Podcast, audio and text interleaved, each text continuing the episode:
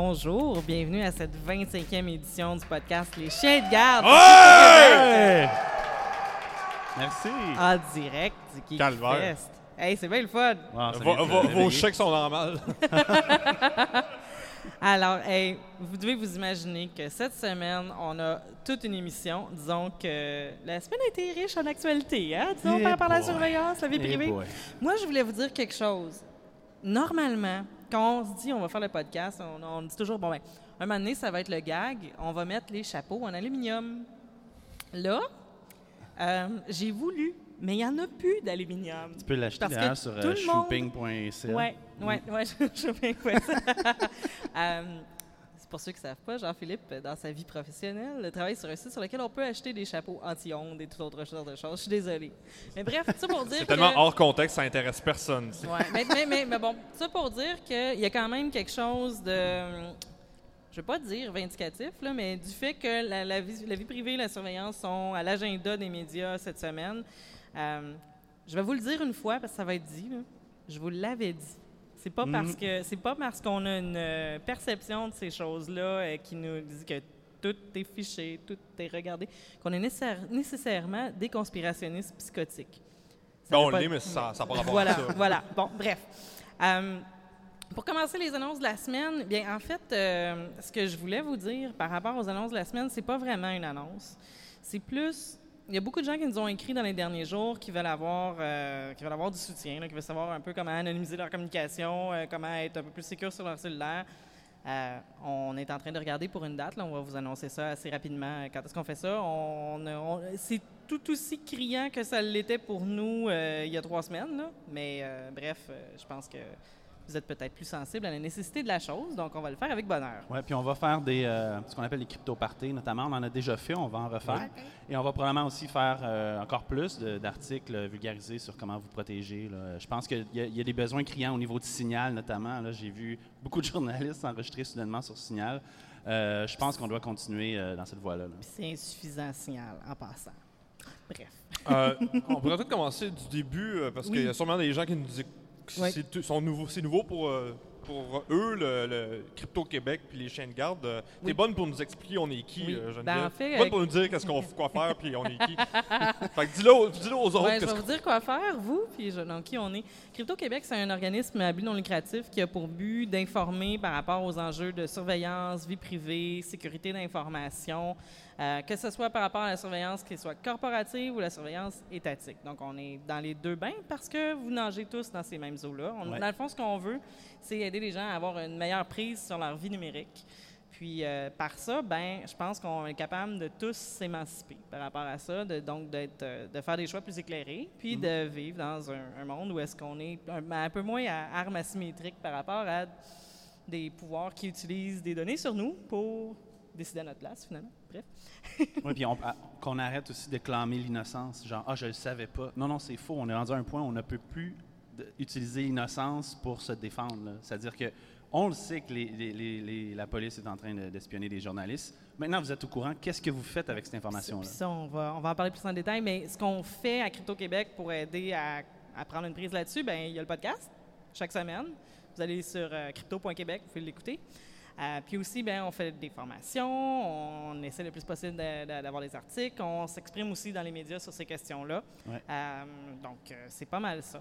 on, on se fait accuser par les gens non techniques d'être trop techniques, puis les gens techniques de pas assez- être assez techniques aussi. Ça, on essaie de trouver juste un milieu. Le juste milieu est difficile. est difficile. On, on Ouais. fait de notre mieux, mais euh, on, on regarde tout votre feedback, ça c'est clair. Oui, oui. Puis euh, je dirais, dans la dernière semaine, bon, il y a énormément de gens qui ont- m'ont écrit, là, c'était mon entrée en matière. J'ai pas répondu avec ma rapidité habituelle au message. Euh, ça déborde là, de partout. On va reprendre le contrôle, mais continuez de nous écrire. Il n'y a pas de message qui tombe dans la pile Je vous ignore. Toutes vos questions sont importantes. Euh, puis on répond toujours d'une façon. On ne va jamais dépasser nos, capacités par rapport à ça, là, même s'il y en a qui vont dire Ah, ça va pas technique. Juste, on va vous aider pour vrai. Nous venons en paix. Voilà. Ouais, ben, on, ça, on a un site Facebook, on a un site web, www.crypto.québec. On, a- on est sur Twitter. euh, vous pouvez toujours nous rejoindre, équipe à commercial crypto.québec pour les commentaires, les insultes, luc à commercial Ouais. Ah oui. crypto.québec. Ah, c'est c'est la chose que j'adore le plus. Ça faisait longtemps que j'avais pas dit ça, au moins une semaine. Oui, c'est ça. Je- la semaine dernière, je l'ai épargné vu qu'on était juste les deux. Je me suis dit, il y a quand même un- une forte chance que ça déborde. Euh, bref, on a plusieurs blocs. Aujourd'hui, on veut vous parler de surveillance et de sécurité. Euh, puis, je vais faire aussi un retour sur euh, l'événement de la semaine euh, en sécurité d'information slash hacking, le Hackfest à Québec. où Je suis allée. Et Oui. là, on va faire différent d'habitude. En fait, je pourrais vous faire un long monologue là-dessus. Mais comme je suis la seule de Crypto Québec qui est allée, je vous dis, laisserai. Posez-moi vos questions par rapport au Hackfest. Ils ont réussi à craquer le coffre-fort? OK. Bon, pour vous mettre en situation, au Hackfest, il y a des conférences, des formations qui sont données par des gens qui sont. C'est des formations généralement assez techniques sur, euh, pour des gens qui sont soit sysadmin ou qui gèrent la sécurité. Il y a des kiosques avec toutes sortes de petits cadeaux et de concours. Et l'employeur de Luc avait un beau coffre-fort de qualité euh, assez euh, solide. C'était bon, c'était bien. hein? Puis le défi, c'était ouvrir le coffre-fort, aller écrire votre petit nom dedans et vous pouvez gagner euh, de merveilleux prix, Oui, notamment des billets pour le Canadien. notamment les billets pour le Canadien. À Québec, c'était super. Ben là, c'est sûr qu'à Québec, on a misère, mais mais il n'y avait pas juste des gens de Québec. Mais euh, non, il n'y a personne qui a ouvert le coffre. Je pense que on est, euh, on ma petite équipe, on s'est rendu le plus loin à avoir le chiffre de butée puis une première valeur. Il paraît qu'il y avait beaucoup de gens très motivés. Là, Il y avait beaucoup de gens très motivés qui essayaient de le trouver avec les points de friction puis tout ça, mais je te dirais qu'ils n'ont pas été plus loin que le premier chiffre que j'avais déjà eu par quelque chose de très important et qu'il faut le signer. Comment Bibi, elle a eu le premier chiffre du coffre? Bibi, elle est allée sentir pendant qu'il faisait le setup du kiosque. Elle a ouvert sa petite oreille elle a entendu le code alors qu'il était en train de le, de, de- le Ah mettre ben, sur le, ah ben. tout ça pour vous dire qu'on peut avoir les meilleurs moyens techniques du monde. Souvent, souvent, le problème, c'est l'élément humain. Les humains.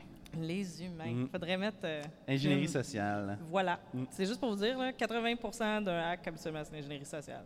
Mais, mais c'est quoi? Mais Geneviève, parle-nous des événements au Hackfest. y avait-il des conférences, des ateliers? Oui, il y avait des conférences, des ateliers. En fait, euh, je, je- la- je- je pense que la conférence qui était la plus intéressante pour moi, c'était sur la deuxième journée. C'est un mec qui s'appelle Wayne Wang, qui travaille dans une firme de, de sécurité par rapport au courriel. Wing Wang? Oui, Wayne Ok. Wang, c'est son vrai nom. Il a Ok, le droit de s'appeler comme ça. C'est. John Wayne. Wang. OK. Ok. Euh, Merci Puis- du malaise, Luc. oui. Donc, Luc, à commercial, crypto.québec pour les Et Pour les plaintes. Fais-le fais lui dire, comme Geneviève a parlé, puis tu l'as interrompu. Ça, c'est super.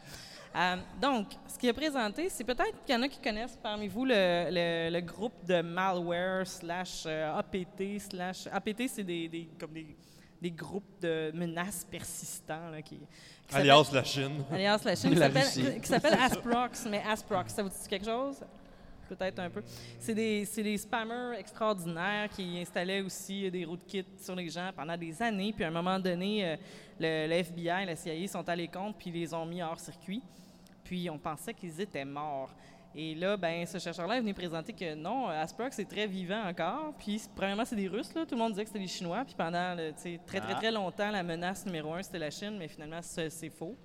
C'est des Russes qui se font passer pour des Chinois. C'est ce qui est complètement hors de l'ordinaire, en fait. Ben là. voilà, la- l'attribution. sais, quand, quand on voit dans les nouvelles qu'on nous parle de ah, telle nation est en train d'attaquer telle autre nation, l'attribution, c'est toujours C'est un art. c'est un L'attribution, c'est un art. Euh, Puis bref, sa présentation, c'était, il montrait de quelle façon c'est- c'est- ce, qui- ce syndicat-là, ben, syndicat, pas un syndicat, là, mais ce groupe de criminels-là s'y prend pour aller attraper des gens. Euh, au niveau des volumes de courriels qu'ils envoient, au niveau de leur, euh, leur méthode. Écoute, moi, je, tu sais, dans la vie, j'ai fait ça, là, gérer des campagnes de courriels. Si j'avais géré Légitime? mes...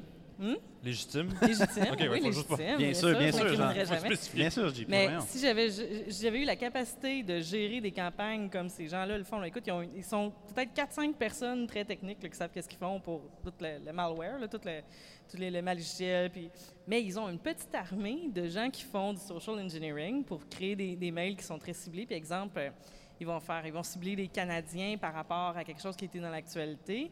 Chaque personne reçoit un lien personnalisé pour cliquer. Fait que dans leur back-end, ils voient exactement qui a cliqué, qui n'a pas cliqué. Le MailChimp, c'est, à des années-lumière de ce que ces gens-là ont comme captation. Puis ils montraient les taux d'ouverture sur ces courriels-là.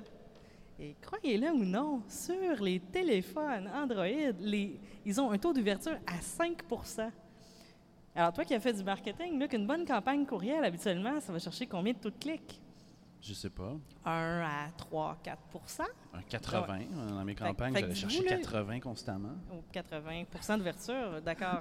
Euh, si vous voulez envoyer des offres d'emploi à Luc, Luc, non, non, depuis qu'il va savoir que, tu sais, on a eu les secrets de sa compagnie par euh, le social engineering, peut-être que ça... Euh, mais bref, j'ai trouvé ça fascinant parce qu'ils sont tellement forts dans la façon de créer le message que ma mère a plus de chances d'ouvrir un courriel d'un spammer, scammer qui veut voler ses infos de carte de crédit Que de toi-même. que de, disons, un commerce avec qui elle fait affaire. OK. Ou, de moi. Ben, le de moi, non. Ma maman, Là, ça elle serait, ça serait un peu, mais. Mais bref, donc ça, j'ai trouvé que c'était une, une présentation absolument fascinante. Sinon, ça a touché à plein de choses. Il y a eu, euh, écoute, il y avait une présentation au titre euh, The Internet of Dongs. Là. Ça- ça- on va de c'est ça, Internet of Things à des, des- des- des virus sur les mainframes. à- ça touchait à tout. C'était vraiment le fun. Belle qualité, belle diversité au niveau des conférences. Euh, la difficulté, c'est toujours du fait que ça se tient sur deux jours, puis qu'il faut choisir, c'est toujours renoncer. là. Il, y a, il y a énormément de choses qui arrivent en concurrence. Il y a un, un- un capture de flag, là, une compétition Ouais. est-ce que les gens essaient de, de percer des systèmes informatiques qui se passent en même temps que des présentations. Ah, pas vrai? OK. Oui, donc, euh, bon, c'est difficile au niveau de la gestion du temps, Euh, mais un super bel événement. Par contre, là où sont les hicks?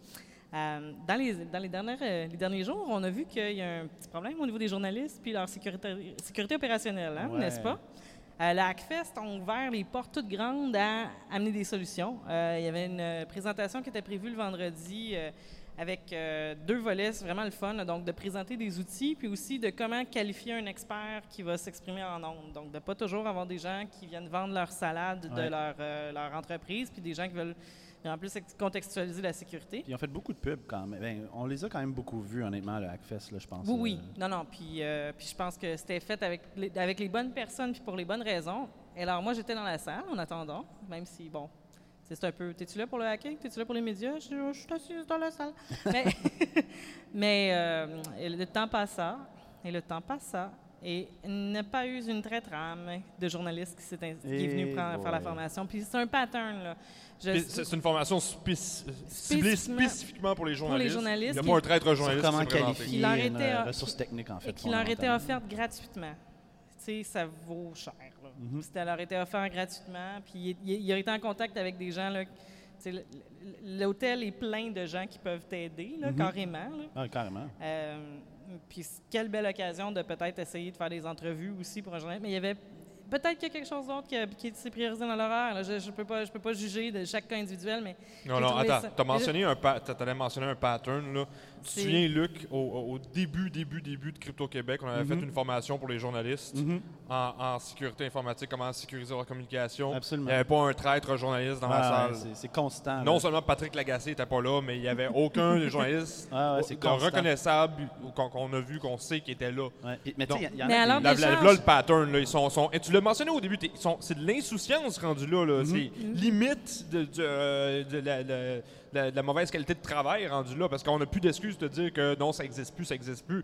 Là, ça fait un- au, au moins un an qu'on en offre des formations ciblées aux journalistes, puis ils se présentent pas. Mais alors, des choses, je me demande s'il n'y a pas quelque chose avec le ciblage, parce que quand on a fait la formation sur Tor, il y en avait dans la salle. C'est vrai.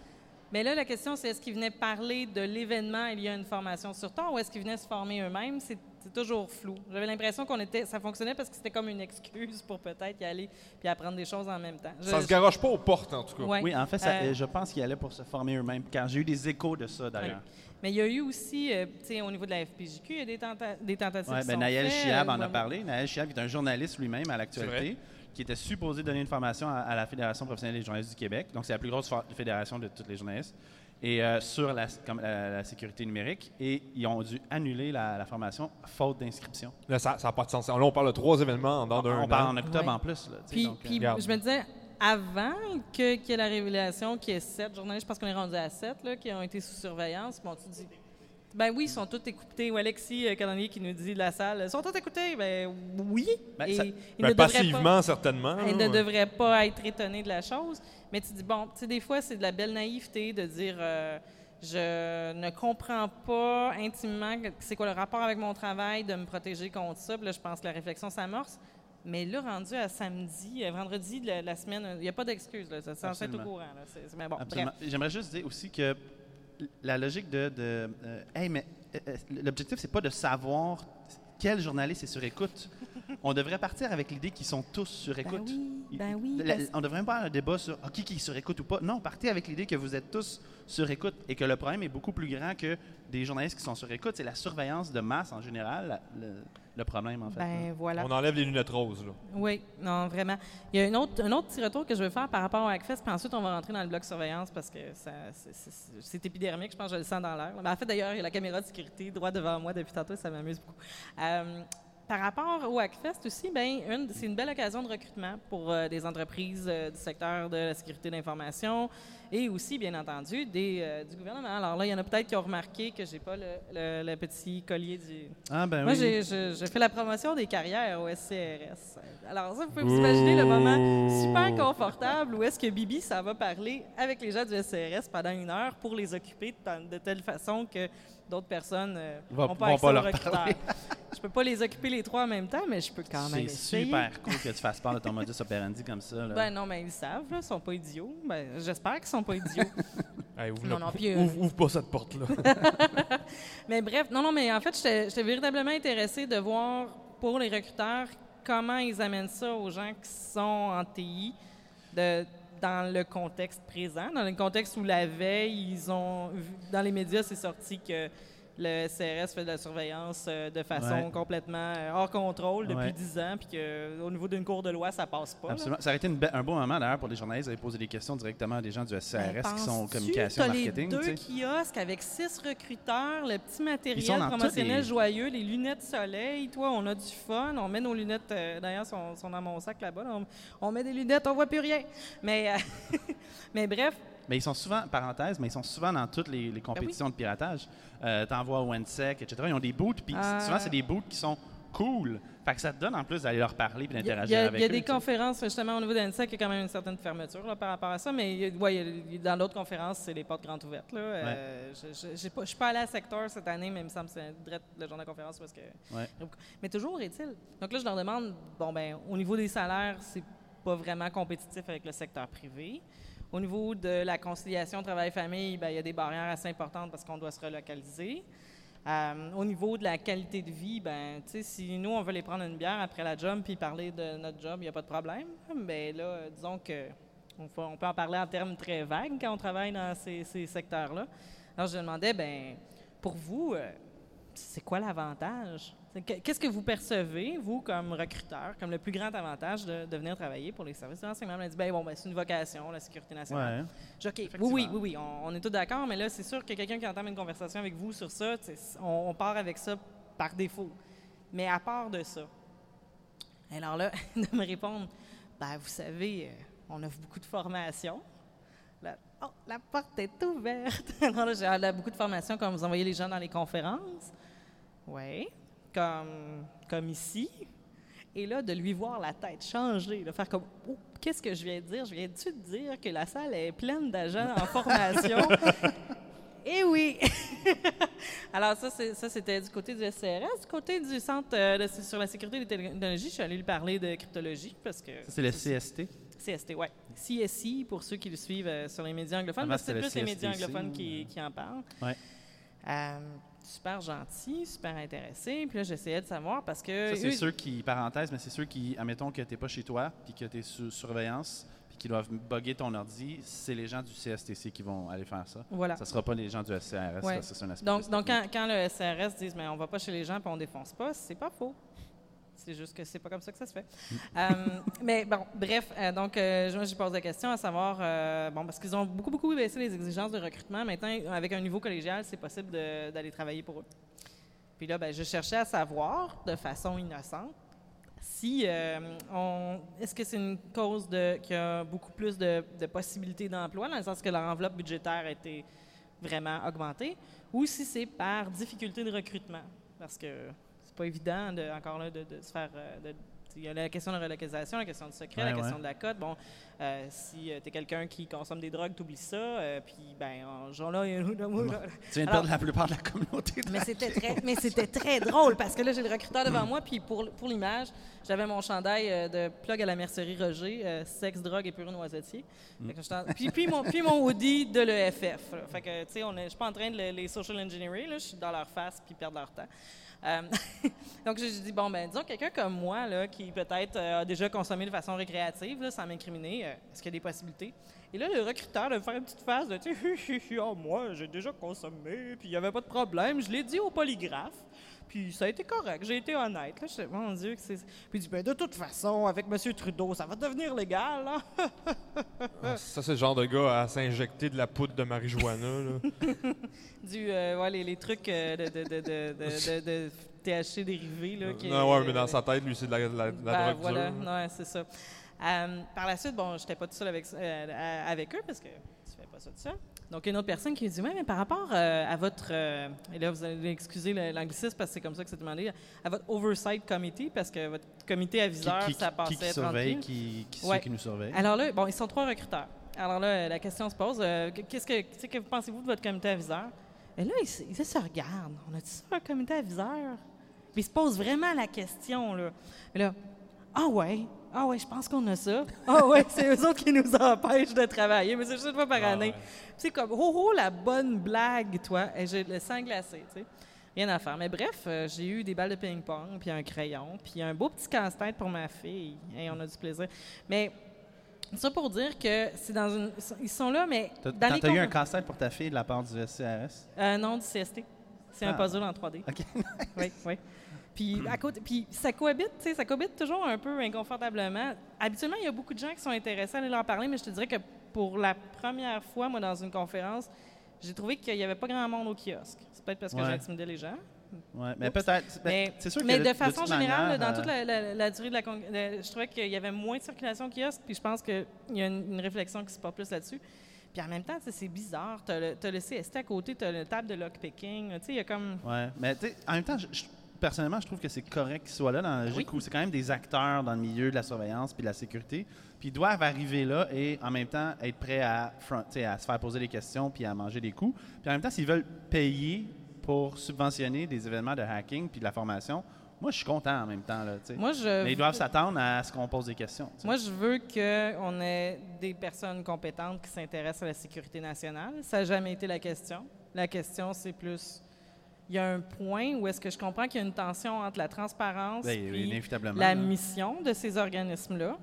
Puis présentement, ce- on est à 30 km de ce point-là, puis il faut ramener de la transparence. Mhm. C'est juste là où je me situe.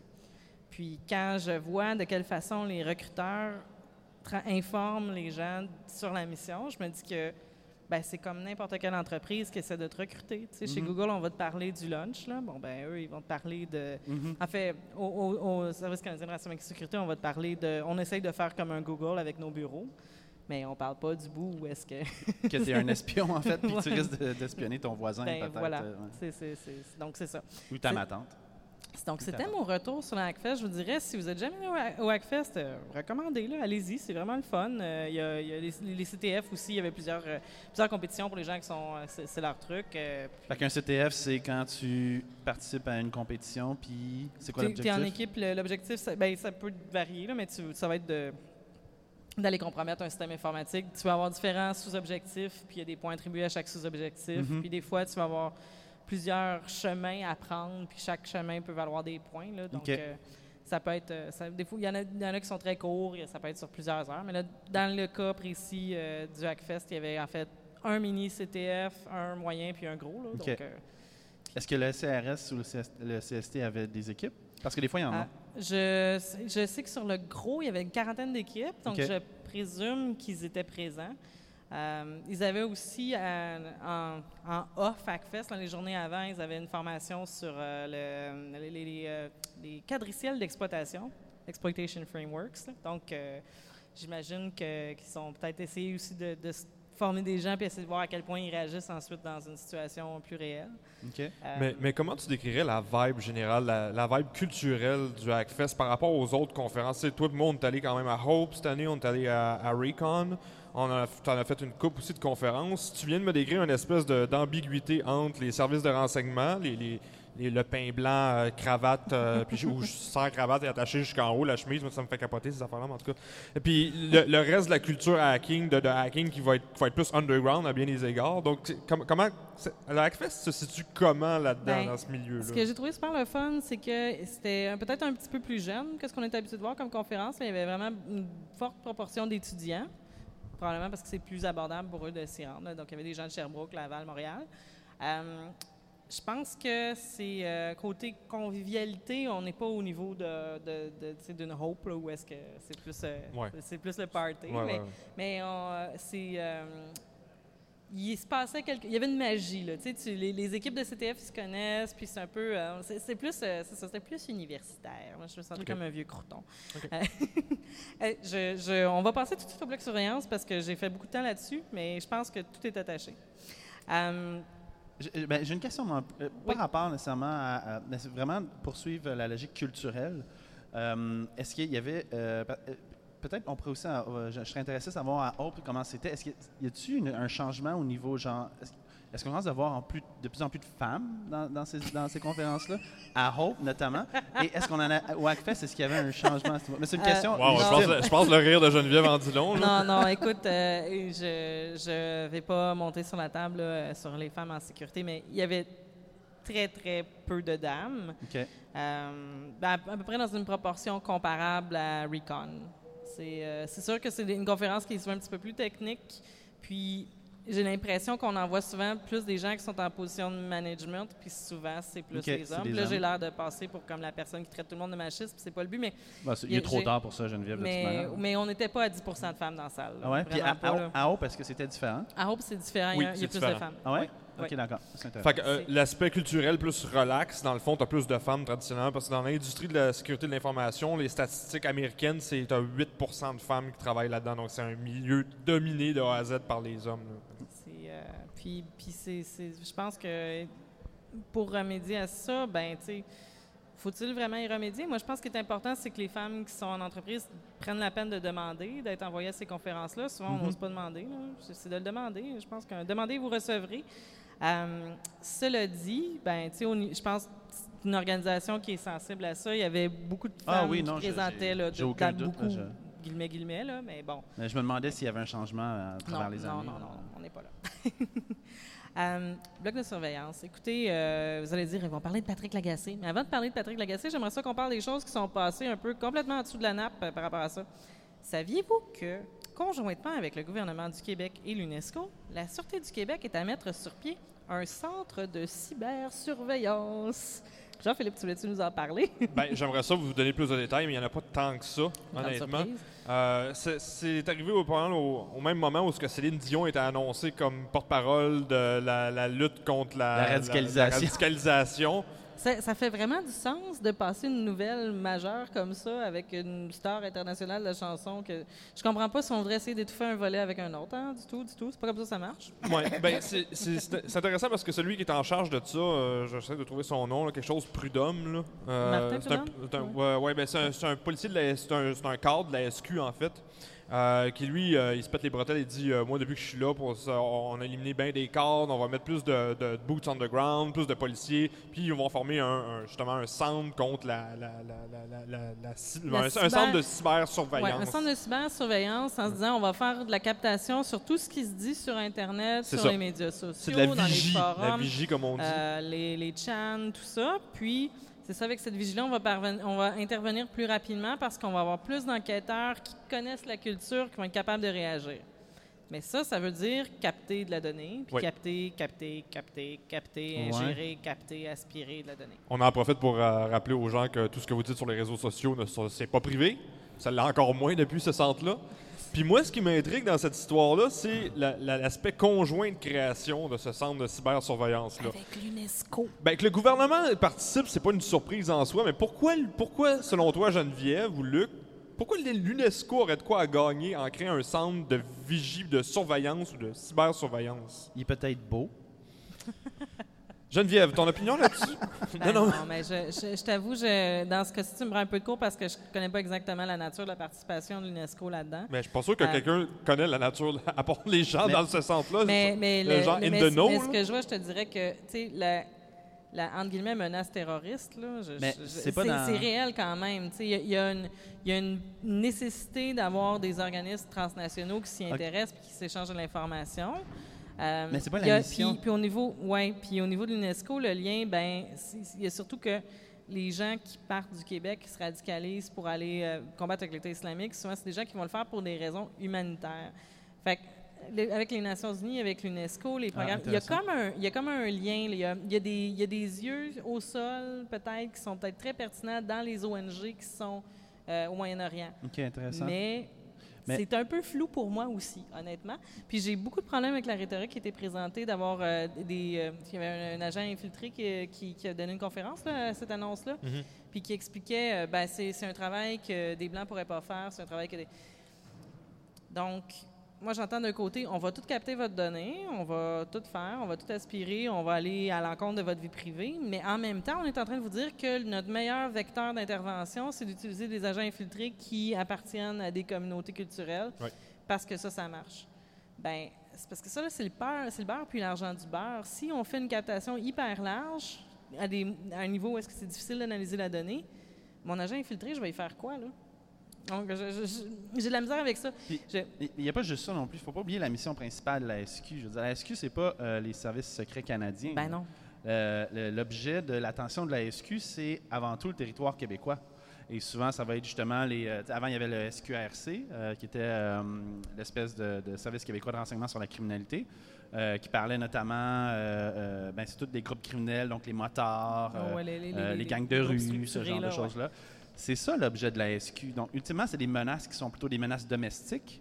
Donc, ce centre-là va surtout être utilisé pour surveiller les Québécois plus que d'autres choses, Ouais, ben oui, fondamentalement. c'est- c'est le but. Parce que les menaces internationales, c'est fondamentalement les services secrets canadiens qui s'en occupent. Puis, Puis euh, pour- ça, ça- ça- ça s'enligne vers. C'est pas. Oui, toutes les, les- les communications vont probablement euh, capter at large, mais encore une fois, c'est des minorités visibles qui vont passer au cash.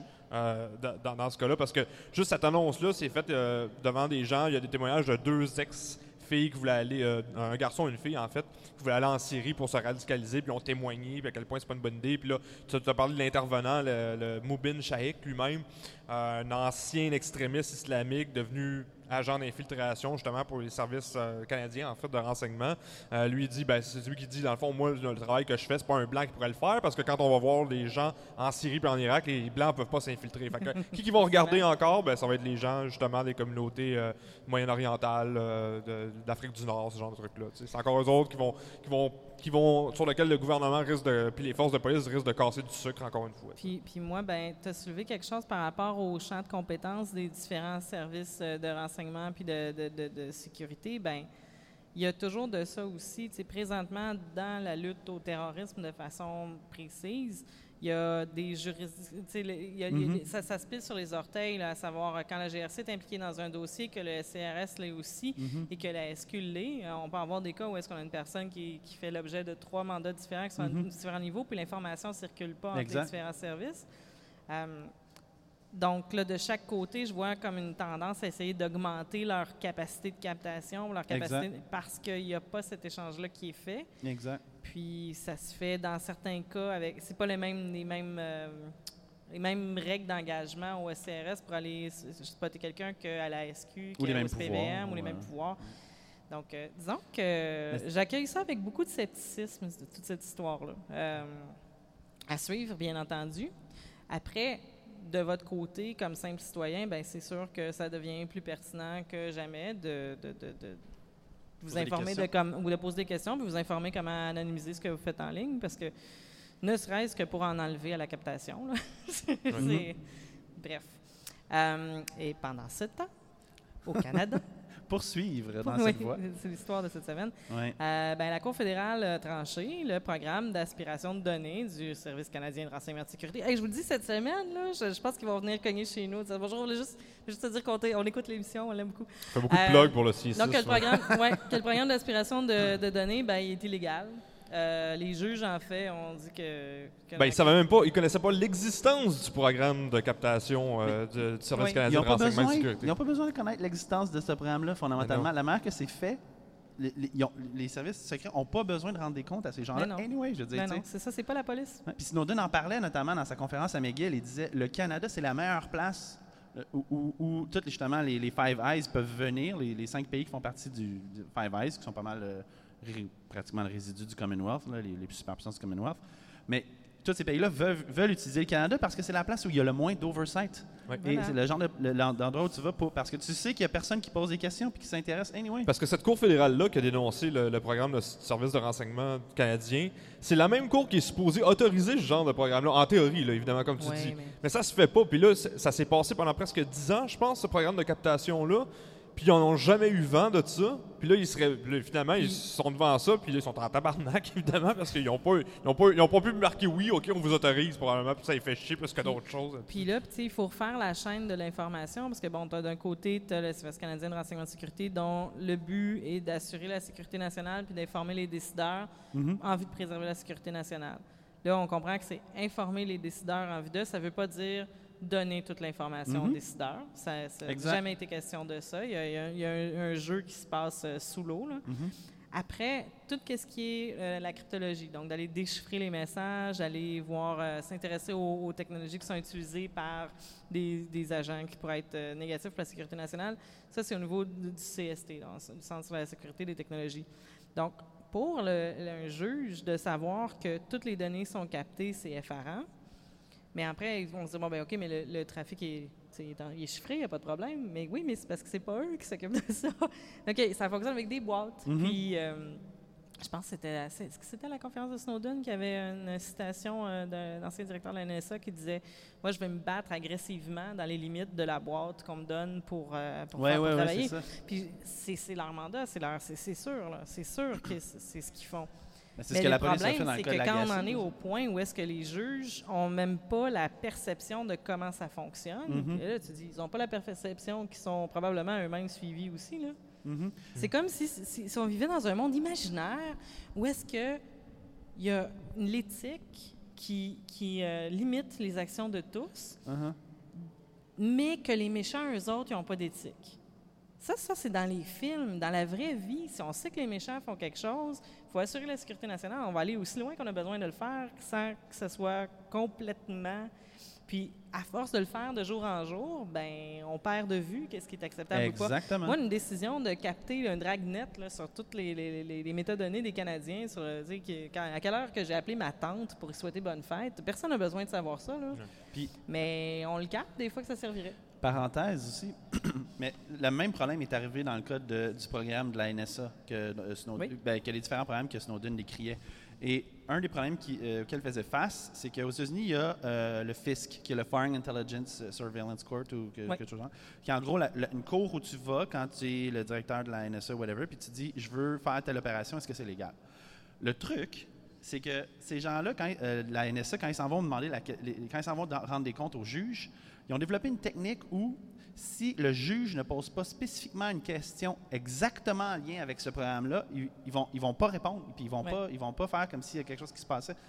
Fait que le juge, ils s'attendent à ce que le juge est au courant. Ouais, de ce faut qui que le- se passe faudrait que le juge ait de l'information opérationnelle qui n'est pas divulguée. qui est parce- supposé avoir dans cette rencontre. Voilà, il faut qu'il devine. Uh-huh. Puis, puis s'il devine, ben on, en- ensuite, Là, on est obligé de rendre des comptes. puis encore obligé.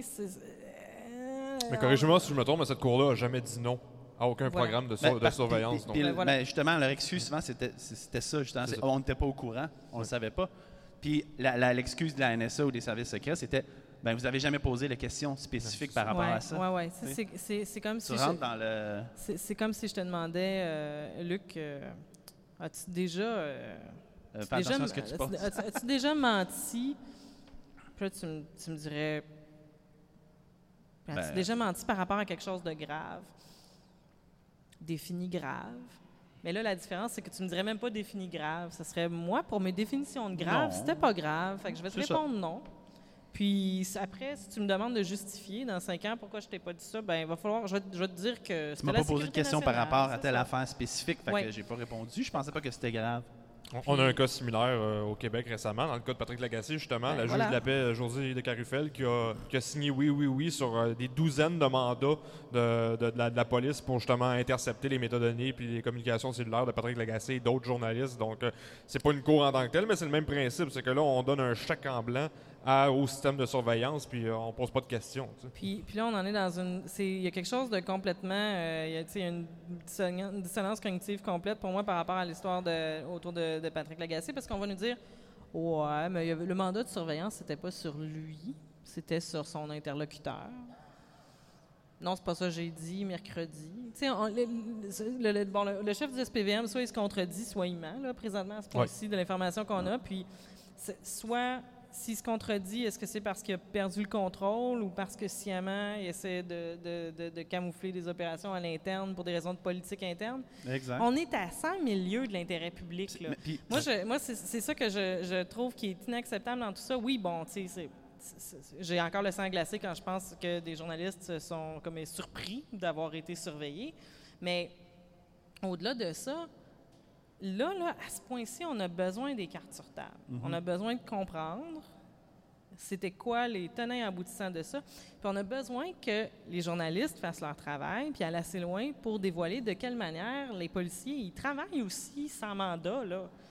C'est- sur, pas- sur les gens aussi Ah, autres que Inquiétez-vous pas les là, que journalistes. le- les gens au SPVM ne sont pas comme en train de, de- de jouer euh, au parchésie en attendant d'avoir des mandats là, quand ils avancent sur des dossiers d'enquête. Ils ont des techniques. Ils vont, Mhm. sais, On parle de social engineering. Là. Quand vous avez quelqu'un qui est en uniforme qui vous dit Moi, j'aurais juste besoin que tu me rendes un petit service. Mhm. J'ai, euh, je sais pas, là, j'ai quelqu'un qui. euh, j'ai eu un appel d'urgence au 911 de tel numéro, puis on a, on a perdu l'appel, puis on a besoin de le localiser. Tu peux-tu vraiment rapidement me sortir la géolocalisation du téléphone? Ou peux-tu me dire la géolocalisation du téléphone à tel moment, disons en appelant, je sais pas moi, un fournisseur de services cellulaires? Je pense pas que ça arrive qu'ils se font dire non à ce genre de choses-là. probablement pas, Puis non. là, je l'ai, mon chapeau d'aluminium. Mais je veux dire, c'est- c'est- Puis- ils mais non, non, n'attendent pas nécessairement d'avoir un mandat là, Mais- pour être capable de travailler. Non, ils n'ont pas besoin. En fait, la raison, la seule et unique raison pourquoi ils ont besoin d'un mandat, parce qu'ils ont déjà toutes les technologies pour pas avoir besoin d'un mandat, c'est s'ils veulent monter un dossier pour la cour. Ben voilà. Parce que s'ils s'en vont en cours ensuite et puis ils déposent des preuves, ils ont besoin de dire on a eu un mandat pour ça. Mais dans la majorité des cas, ils n'ont pas besoin d'un mandat pour avoir ces informations-là. là. Ils, vont, ils vont y arriver d'une manière ou d'une autre. Oui, ben, oui, ou ça va être circonstanciel. Oui, ils vont avoir besoin de justifier qu'ils ont déjà eu l'information. Fait que là, ils vont demander un mandat pour arriver à reprendre la personne dans ce cycle-là. Mais Ils veulent le papier qui. qui- qui- ils sont devant, c'est- devant un fait accompli généralement. Ça va se faire le numéro du nom. Ils veulent le faire en bonne et due forme pour se baquer le cul C'est eux-mêmes. exactement Puis C'est exactement le, le cas dans la situation que tu parles, Geneviève, qu'on est loin de l'intérêt public. Là, c'est une, gestion de crise, là, la police. là. C'est ça que c'est. Puis il se passe de quoi de croche dans leur royaume. Il y a quelque chose. De, le, le- le bureau d'affaires interne est clairement de- impliqué là-dedans.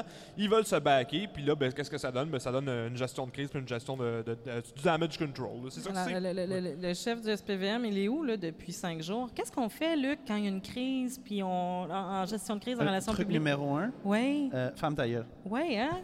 fait que c'est ça qu'il fait. Et puis qu'est-ce qu'il fait? Ben voilà, tu sais, c'est pas... euh, c'est- ça. Il y a- le respect du public n'est pas vraiment là à ce point-là.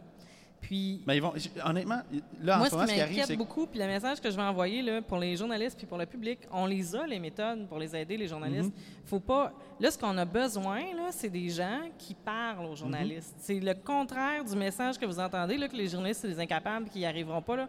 Il faut que les gens qui sont au courant de ce qui se passe, puis je parle aux gens qui sont au SPVM, je parle aux gens qui sont au SCRS, je parle aux gens qui sont à la SQ, là, on a besoin que vous parliez de ce qui se passe à l'interne par rapport à ces choses-là. C'est d'intérêt public. C'est pas parce que je suis curieuse par rapport à la sécurité. là. C'est parce que ça n'a pas de mot à dit bon sens. Le- les enquêtes internes sur un truc par rapport à des fabrications de preuves, où est-ce qu'on veut coincer des policiers, à tort ou à travers, je le sais pas. Mais que là, ça vient en- emballer tous nos journalistes judiciaires qui sont, se font pister. Il y, a- il y a comme, il y a de quoi de... Ah, je veux... Tu sais, avez-vous lu Machiavel? Là, ça marche pas. Là. Là, là, si on veut rétablir la confiance du public, on a besoin d'informations. Ouais. Il y a moyen de sortir les informations de façon anonyme. Vous n'avez pas besoin d'être Edward Snowden. Vous n'avez pas besoin de devenir le porte-voix de la justice des policiers. Juste sortez des documents. Vous avez vu des emails passer. Vous avez entendu des, con- Uh-huh. des conversations. Il y a moyen de parler anonymement à des journalistes. Il faut que vous leur parliez directement. Nous, on n'est pas des journalistes, mais on en connaît des bons qui savent qu'est-ce qu'ils font. Euh, Puis il faut que aussi, euh, honnêtement, parce que je le vois totalement ce qui va arriver. là. La police est en train de faire, bon, fermer sa gueule, truc numéro un. Et si si on ne réussit pas à, à- à les obliger de parler, ils vont gagner à terme ce combat-là. Ben oui. Et la manière qu'on peut les obliger de parler, c'est si les journalistes et les acteurs de la société civile travaillent ensemble. Parce qu'en ce moment, les journalistes sont un peu aussi euh, centrés sur eux-mêmes. Ils doivent apprendre à aller voir les autres groupes qui ont été victimes de surveillance de, l'État. Tu je pense notamment écologistes, euh, les, les Premières Nations. Il y a plein d'autres groupes qui ont été victimes de surveillance où il y a des experts de la société civile qui peuvent parler de la surveillance. Ils doivent travailler avec eux. On doit tous travailler ensemble parce que si on, commence à se diviser et travailler chacun de notre bord comme ça, on ne va pas y arriver. Et la logique de fermer ta gueule puis d'attendre que ça passe va, gagner finalement. Ouais. Là, je vais le dire vraiment rapidement, puis c'est prenez le temps d'aller le lire sur à partir d'un ordinateur que vous n'avez jamais utilisé, d'une connexion Internet que vous n'utilisez pas. Allez sur boom.tails.org. Allez vous informer sur comment on peut aller télécharger Tails, qui est un système d'opération qui va vous permettre d'être anonyme, que vous allez utiliser à partir d'une clé USB sur encore une fois un autre ordinateur que vous n'avez jamais utilisé. Puis là, vous allez prendre contact avec des gens qui savent qu'est-ce qu'ils font. Si vous êtes vraiment mal pris de savoir à quel journaliste parler ou de quelle façon faire, vous allez utiliser Tails, nous contacter par un service anonymisé. là. Sur ma page, sur nos pages, on a plein d'infos de contact pour le faire.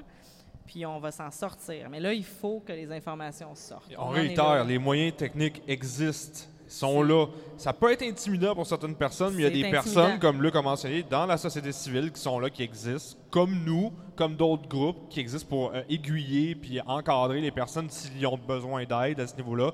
Parce que tu l'as dit, là, on ne peut pas maintenir une culture du silence par rapport à ce genre de- d'agissement-là euh, de manière perpétuelle. Mais c'est sûr, c'est sûr, ils vont gagner par défaut. Ils ont, ils ont le statu quo derrière eux. Ils ont les, Exact. c'est, une institution, la, la- la police. je- je- que- que- moi, moi, oui, mais que- qu'on- à tort ou à travers, là, je ne fais pas le procès de la police ici. Mais je veux dire, ils ont, ils ont des moyens. Puis là, présentement, ils sont sur la sellette. Puis là, ça y fait chier. Mais là, il y a- puis c'est l'info- quand on parle de liquer de l'information, que ce soit de la police ou, ou- ou- ou du gouvernement ou d'autres institutions étatiques, c'est important. Il faut que ça se fasse. tu sais. Puis euh, les puis- moyens techniques existent. Les ateliers existent. Présentez-vous aux ateliers si vous êtes journaliste. Ça fait un an qu'on en fait, vous vous présentez pas. À un moment donné, là, il faut euh, allumer. Là. Ouais. Je réitère, on enlève les lunettes roses. On est en 2016, current year. OK? C'est important. C'est quand même JP qui l'a dit, ça, je suis Oui, quand même content. ah, non, mais là, c'est parce que euh, arriver en ville, parce que je, je veux pas être méchant envers la classe journalistique, mais comme tu l'as mentionné, Luc, ce genre de surveillance-là se fait depuis des décennies envers des militants, des écologistes. On parle on, ici au printemps érable en Ouais, 2012, il y a plein de militants qui étaient euh, surveillés. Là, maintenant que ça frappe la classe journalistique, si ils tombent des nus? Ah oui, mais calvaire, ça fait, de- ça fait des, des- des décennies que ça arrive. Là. Puis tant mieux s'ils tombent des nus, parce que c'est enfin une bonne première réaction, c'est d'être in- Ouais. indigné. Ton- là, ton- maintenant, venez nous voir, venez voir d'autres groupes de la société civile, on va encadrer ça, puis on va faire de quoi avec. Oui, puis on va vivre dans la réalité. Et parlant de la réalité, puis ça, on va fermer l'émission sur ça parce qu'on va manquer de temps. Euh, il y a- on a reçu une question d'un auditeur. Là, je, je vois le nom sur le fichier. Est-ce que vous avez validé qu'on peut nommer la personne? Ah oui, ben, on peut en Oui, parler, c'est oui. c'est- c'est publiquement. là. OK, OK. Euh, Bon, ben, Fabien Lezage qui demandait euh, les, ah. im- les IMSI catchers, c'est quoi, là? En fait, non, la question de Fabien Lazac, c'était, il voulait savoir, est-ce qu'on peut confirmer officiellement que le SPVM a un IMSI catcher? Ah, ben. Euh, il avait posé la question à moi et JP, puis effectivement, on ne peut pas confirmer à 100 de manière officielle qui ont un IMSI catcher. J'espère que vous, allez, vous êtes capable de lire entre les lignes dans ce que je viens de dire. Euh, mais on explique un, un IMSI catcher, c'est une fausse tour cellulaire Exact. qui fait croire à votre cellulaire qu'elle est une vraie tour cellulaire pour Exact. intercepter ce que vous faites avec une tour cellulaire. Donc, votre position, à qui vous parlez, euh, quand est-ce que vous le faites? Et, et donc, euh, juste pour euh, redonner l'explication que j'avais donnée notamment à, à Fabien, un IMSI catcher, ça capte les IMSI. Un IMSI, c'est quoi? C'est un numéro qui t'est euh, attribué par ton fournisseur d'accès téléphonique euh, quand tu t'abonnes, donc Rogers, euh, Fido et compagnie, à travers ta carte SIM. Donc, aussitôt que tu mets la carte SIM dans ton cell, on t'attribue un IMSI. Là, on va, on, on Ouais, vulgarise. Entendons-nous. ouais.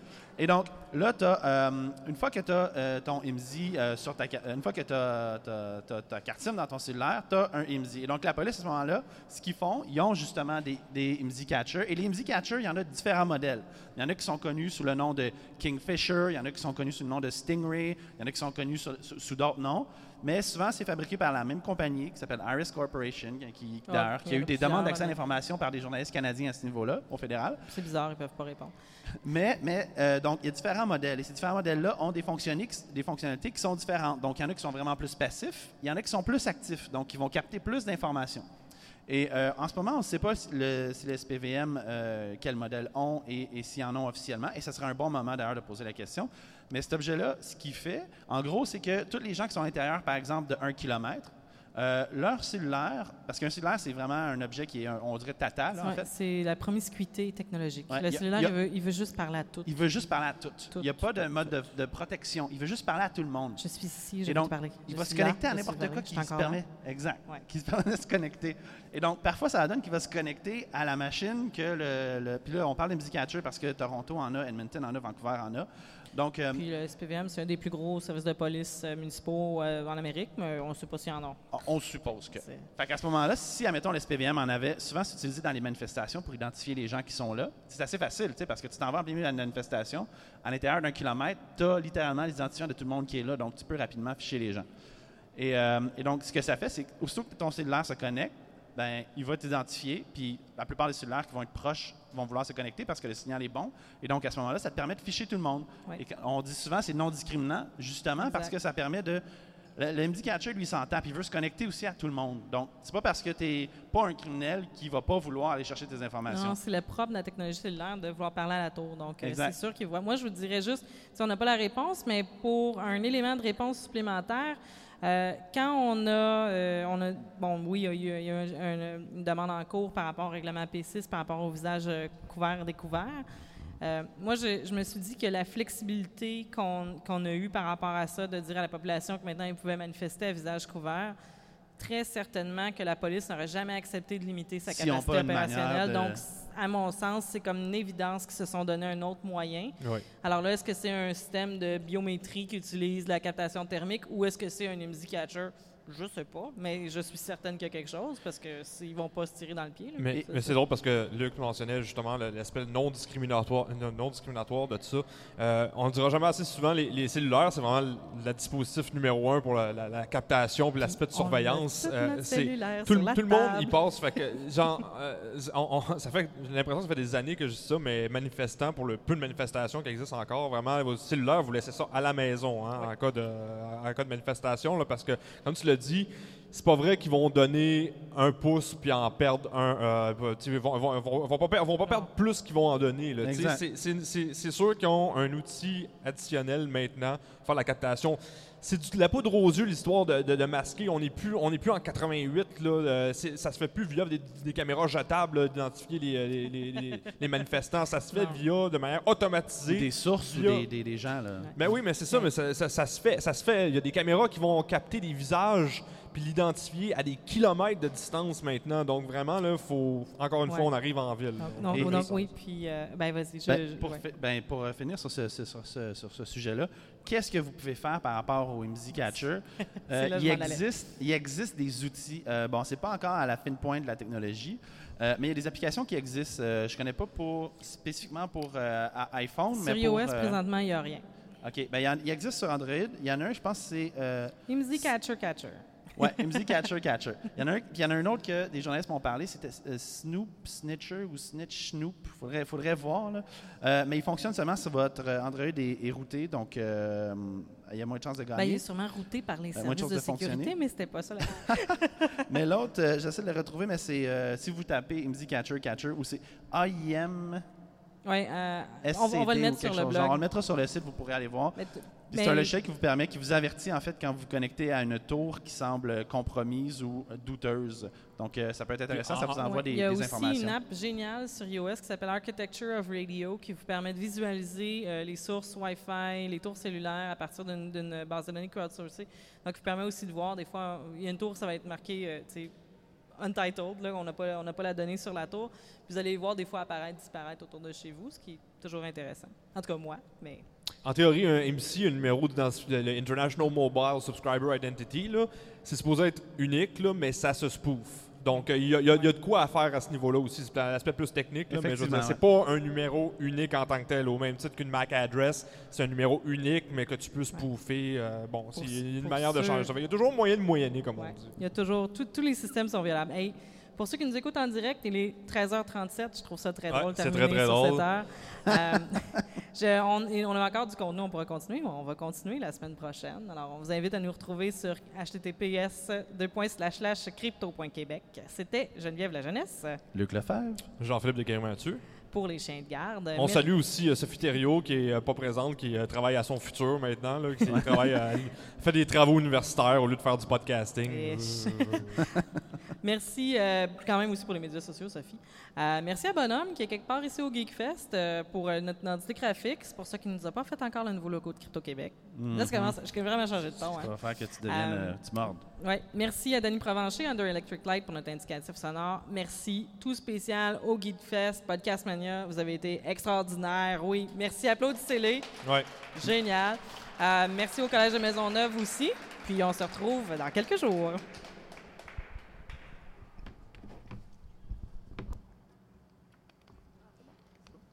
Cool, hey, merci, Merci tout le monde. Semaine de?